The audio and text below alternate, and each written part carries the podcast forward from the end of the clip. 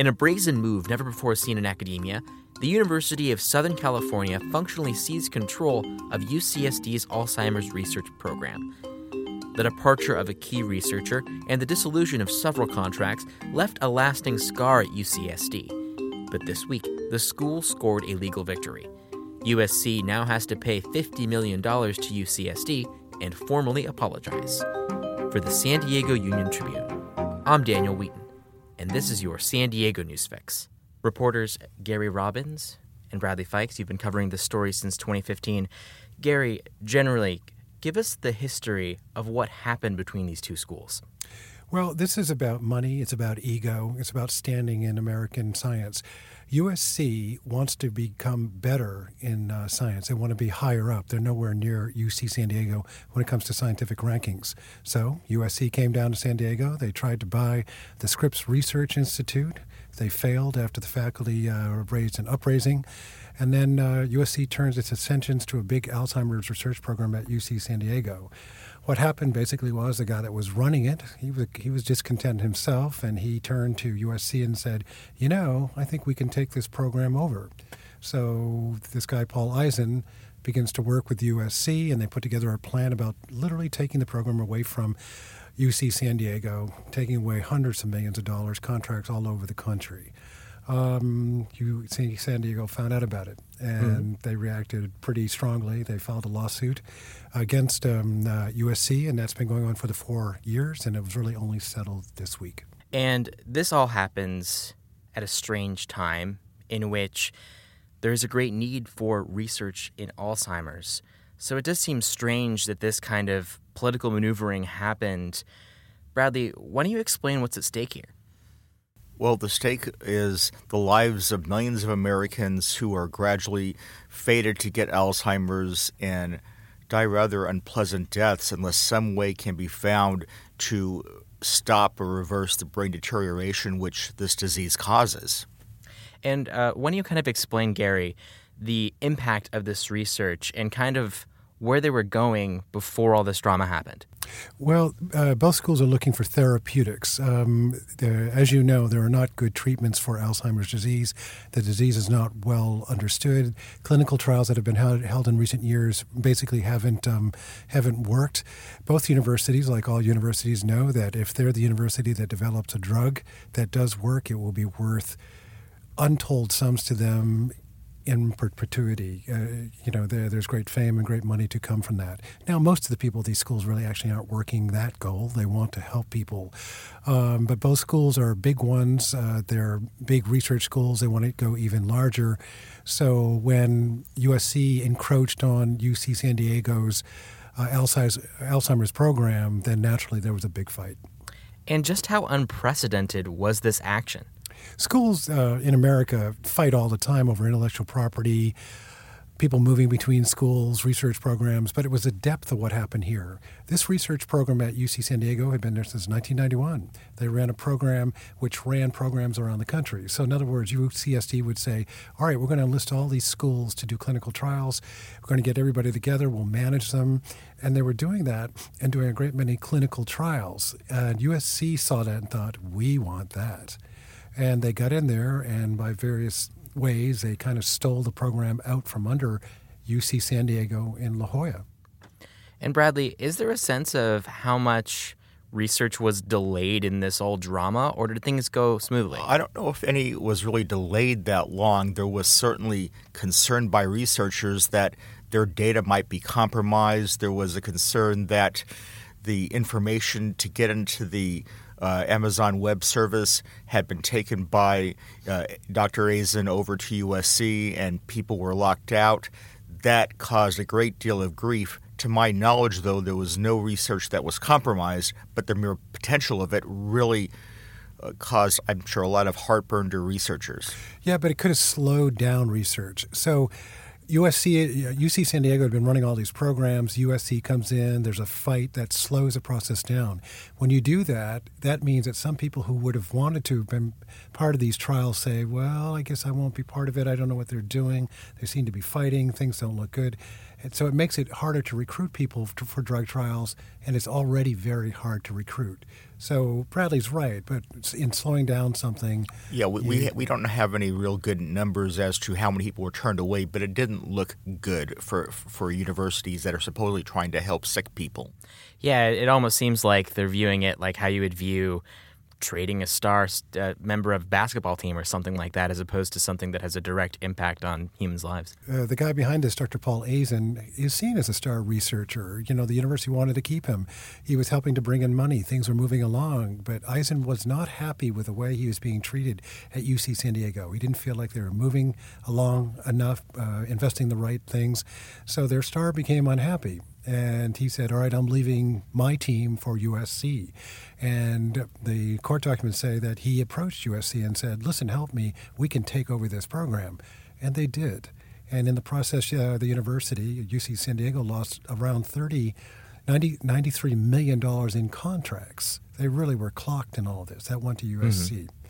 Mm-hmm. Um, now, since that time, uh, UC San Diego has rebounded. They said they've brought in about $50 million over the past five years. They've got good people going. They have nine clinical trials going. But still, they stopped things and there was chaos and bad feelings, and they disrupted research for years.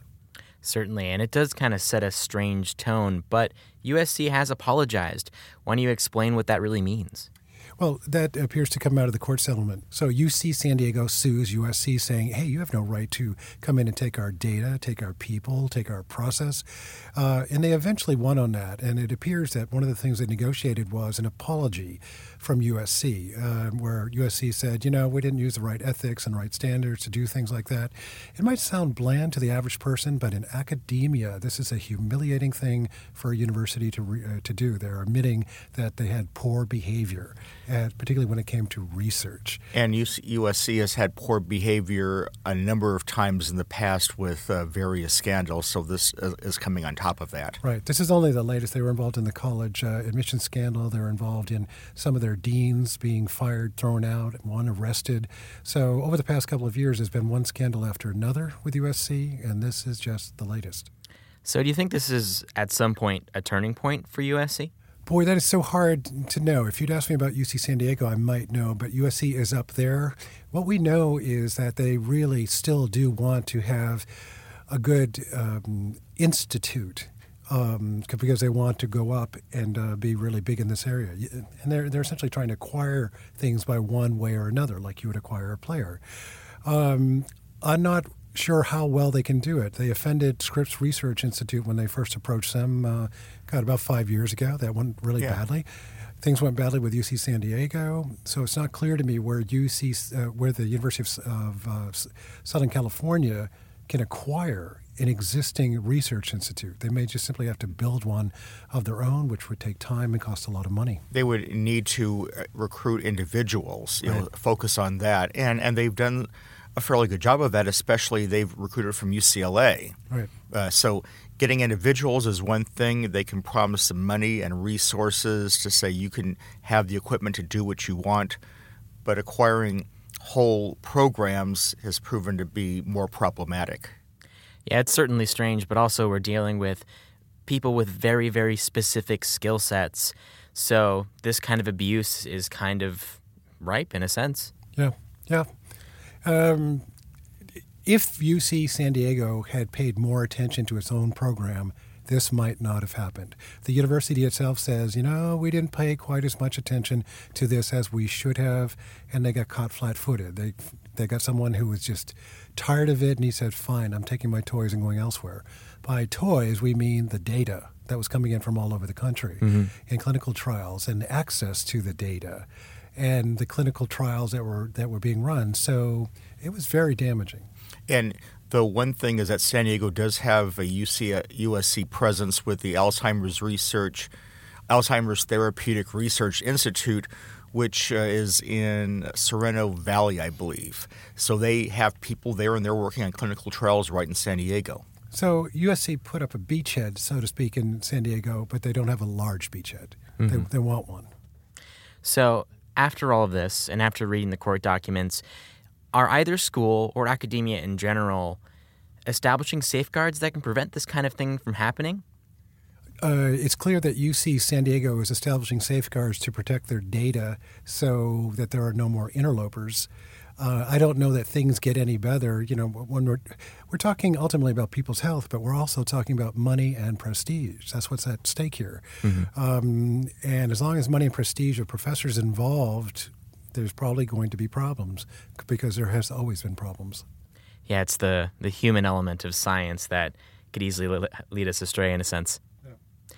And uh, Bradley, uh, your your focus is on biology. Why don't you give us an overview of the kind of trials that are going on with Alzheimer's research, which is something that is very difficult for us to truly understand? They have a number of drugs that are being tried to try to interrupt the disease process or prevent it. There are various types of toxic protein deposits called amyloid or tau that get into the brain and appear to be involved in the disease.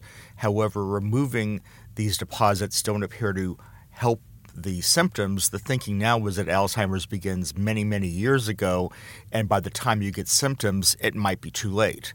So they're trying to intervene earlier and earlier, and they can detect the signs of these deposits with imaging, and they're trying to stop it before it begins. And when dealing with patients who have mental decline, does that complicate the research process as like their legal rights aren't the same as a regular patient in a trial? Well, for uh, after a certain point, they're going to have to have someone watch over them. And of course, the hope would be that they will not decline uh, with good treatment, so they would never need to have someone taking over for them. But that is the course of the disease, is that at some point you will lose the ability to manage yourself, and somebody has to do so. But if you don't find an effective drug, that's going to happen anyway, and nobody w- will be cured or prevented of g- getting this disease. Mm-hmm. And uh, Gary, after seeing all these machinations and, in a sense, political movements of the university, what lingering questions do you have about this ongoing scandal? Well, we were talking about whether USC actually is apologetic. They they they sent out an apology but it was a carefully crafted uh, legal kind of statement with a lot of legal tone into it. It wasn't the kind of apology someone might give you if they did you wrong. You know, where where was that tone to it, that heartfeltness?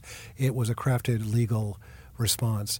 Um, so they may just have done that to get done with the lawsuit, and they're paying I don't know whether to call it a fine or not, fifty million dollars.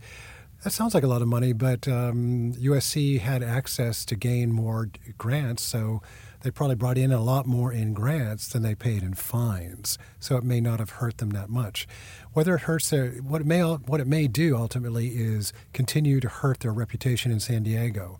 Will the San you know will the San Diego research community not want to work with USC because they've had this fight at the Scripps Research Institute and now at UC San Diego? Seems like every time USC comes here, there's a fight. So, you know, mm-hmm. that's not a good thing. Certainly, and this may have a chilling effect in which it'll take a while for this scar to truly heal. Yeah, and that's that's really the bad side, because you need people to collaborate to make the discoveries, to bring the drugs, and, and save people's lives. Uh, sick people need help, and I hope these universities keep that in the forefront of the mind because if they don't help them, then they're failing an essential mission. All right, Gary Robbins, Bradley Fikes, thanks to both of you. Thank you. Thank you. In other news, the Big Bay Boom will be back. The extravaganza is set to begin at 8 p.m. on Independence Day. There's plenty of places to view the show along the San Diego Bay. For full details on where to watch and other things to do, go to uniontrib.com slash fireworks. Thanks for listening to the San Diego News Fix, which goes live weekdays at 5 p.m. Soon, you can check out Larger Than Life, a new podcast from our sister newspaper, the Los Angeles Times. It's about Big Willie Robinson, a six foot six muscle bound street racer who preached peace a quarter mile at a time. Cops and criminals, movie stars and miscreants, even Crips and Bloods out on the drag strip. Big Willie could get them all to see eye to eye. Coming July 9th. Until next time.